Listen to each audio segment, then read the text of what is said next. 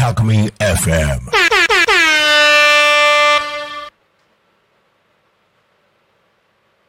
時刻は15時15分を迎えました。田舎を田舎らしく、東香川ローカル開発団、かっこかり、パーソナリティの池田大輔です。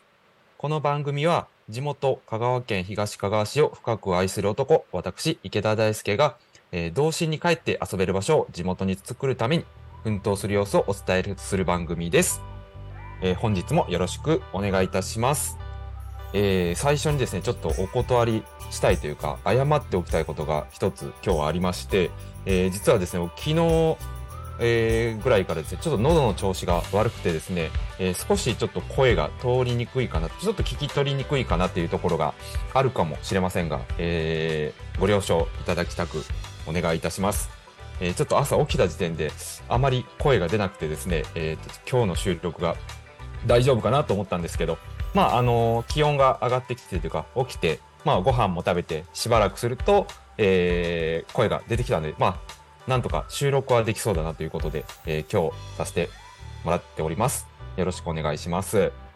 で、えーまあ、ちょっと今日ですね、えー何を話そうかなと思ってたんですけども、えっと、先週までは、あの、まあ、実際のですね、僕の自分の実家の、えー土地で、えー何をしたいかなというところで、えー写真のスタジオとかですね、えーしたいなというところで、まあ、あの、下調べたりとか、まあ、周辺の地域の、えー写真展さんとかの、えーリサーチとかしたっていうお話をしました。で、今日は少しちょっと思考を変えまして、えっと、相続登記っていうところに関してお話ししたいなと思います。えーなんでいきなりちょっとね、こういう、えーまあ、ローカル開発って名乗ってるのに、ちょっと相続登記っていうのが来るのかなと、えー疑問に思っている方もいらっしゃるかもしれないんですけども、えーというのも、まあ、僕自身がですね、ちょっと実際に今その相続登記っていうことをしてる最中でして、えーまあ、それがその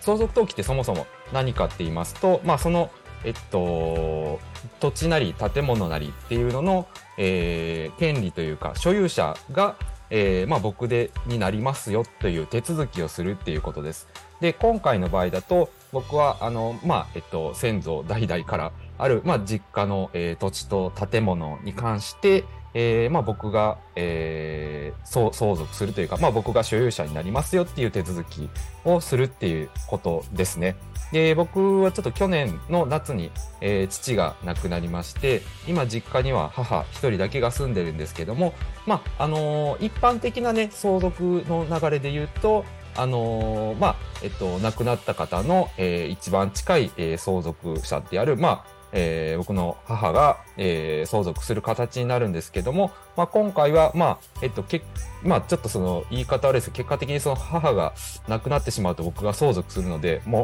う先にそういう、えー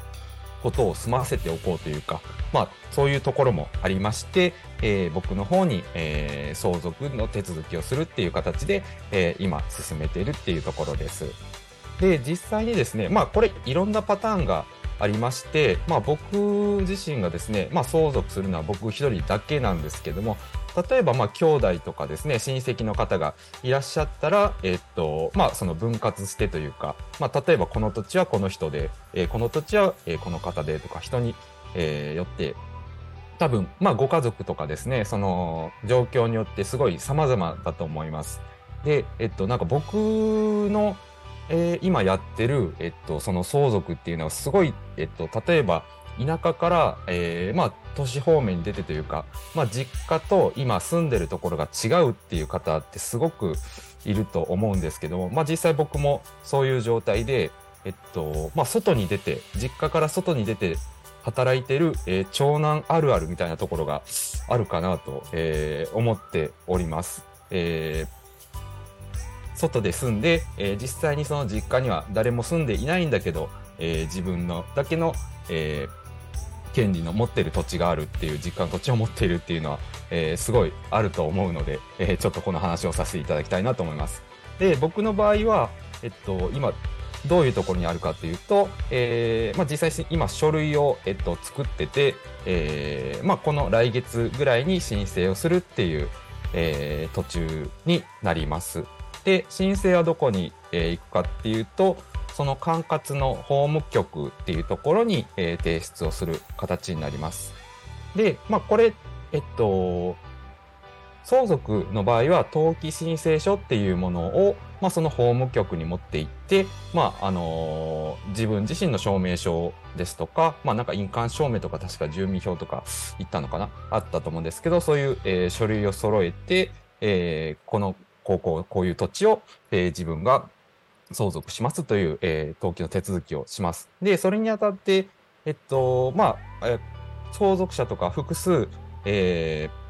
権利持つ人がいる場合は結構そのいろんな書類を書いたりしてですね、えーまあ場合によってはあの事業の方にお願いする場合があるかまああるかなとは思うんですけど僕の場合は本当にまあ僕だけが、えーそこの実家の土地を相続するっていう形になったのでまあ割かしスムーズに、えー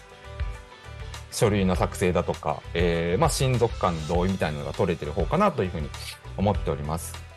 で僕がまあ最初何をやったかと言いますと、えっ、と、まず、あの、まあ、ご自宅とかね、マイホームとか持たれてる方だと、毎年、あの、5月ぐらいに、えっと、固定資産税って言ってね、自分の持ってる、登記してる土地だとか建物の税金の表が送られてくるんですけども、まあもちろん、えー僕の実家に関しても同じように送られてきてるので、まあそれを見て、で、それにまあ土地の番号って地番っていうのが書かれてるので、一回ですね、僕、それの、えー土地の所有者が誰かっていうのを調べるために、えっと、登記簿っていうものを、えーまたそれをもう法務局で、え出力してもらって、え実際にこの土地とか、え建物がだ今は誰の所有なのかっていうことをはっきりさせました。えっと、まあ僕の家の土地っていうのがですね、まあ調べて初めて分かったんですけど、すごい、まあ複数の、なんだろう、土地にバラバラに分かれててというか、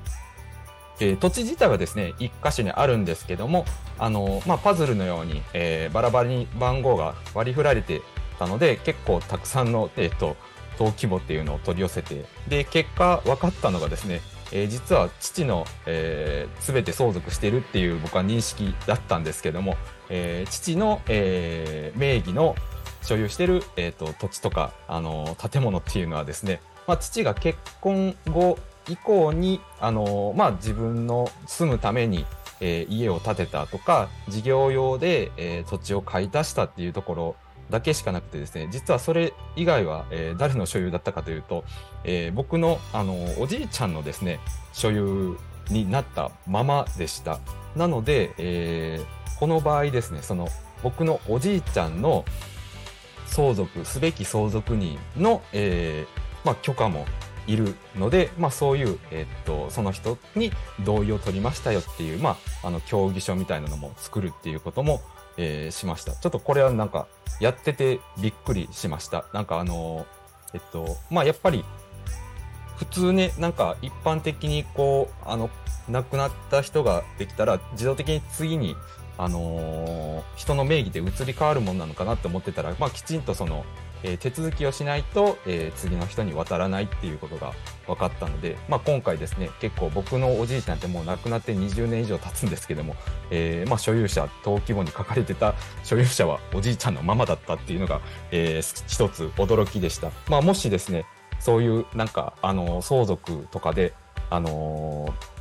そういう手続きされてないよっていう方がいらっしゃったらですね、一度ですね、まあ、登記簿とか、えー取り寄せてみて、ちょっとこれ、一通ごとにですね、お金かかるんですけども、数百円ですね。えーまあ、所有者が分かって、まあ、相続してなければ、あの、相続登記っていうのがなんか今後義務化されるみたいなので、えーまあ、気をつけて見ておいた方が、えーいいんじゃないかなっていうふうに思います。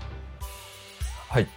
えーまあ、これまでちょっと、えー今日はですね、少し、えー思考を変えて、えー相続登記の話をさせていただきました。ちょっとまあその法律でなんかその相続登記が義務化されるっていう話もあるので、まあ少しちょっとタイムリーな話題だったかなと思います。えー興味がある方はまた、えー調べていただければ、えいいかなと思います。はい。えーそろそろ、えこの番組の終わりの時間が近づいてきました。この番組はリスラジ以外にも YouTube、Podcast、Apple、Spotify、Amazon Music、スタンド FM にて聞き逃し配信で楽しむことができます。えーまた来週この時間にお会いしましょう。田舎を田舎らしく東区香川ローカル開発団かっこかり。お相手は池田大輔でした。ありがとうございました。バイバーイ。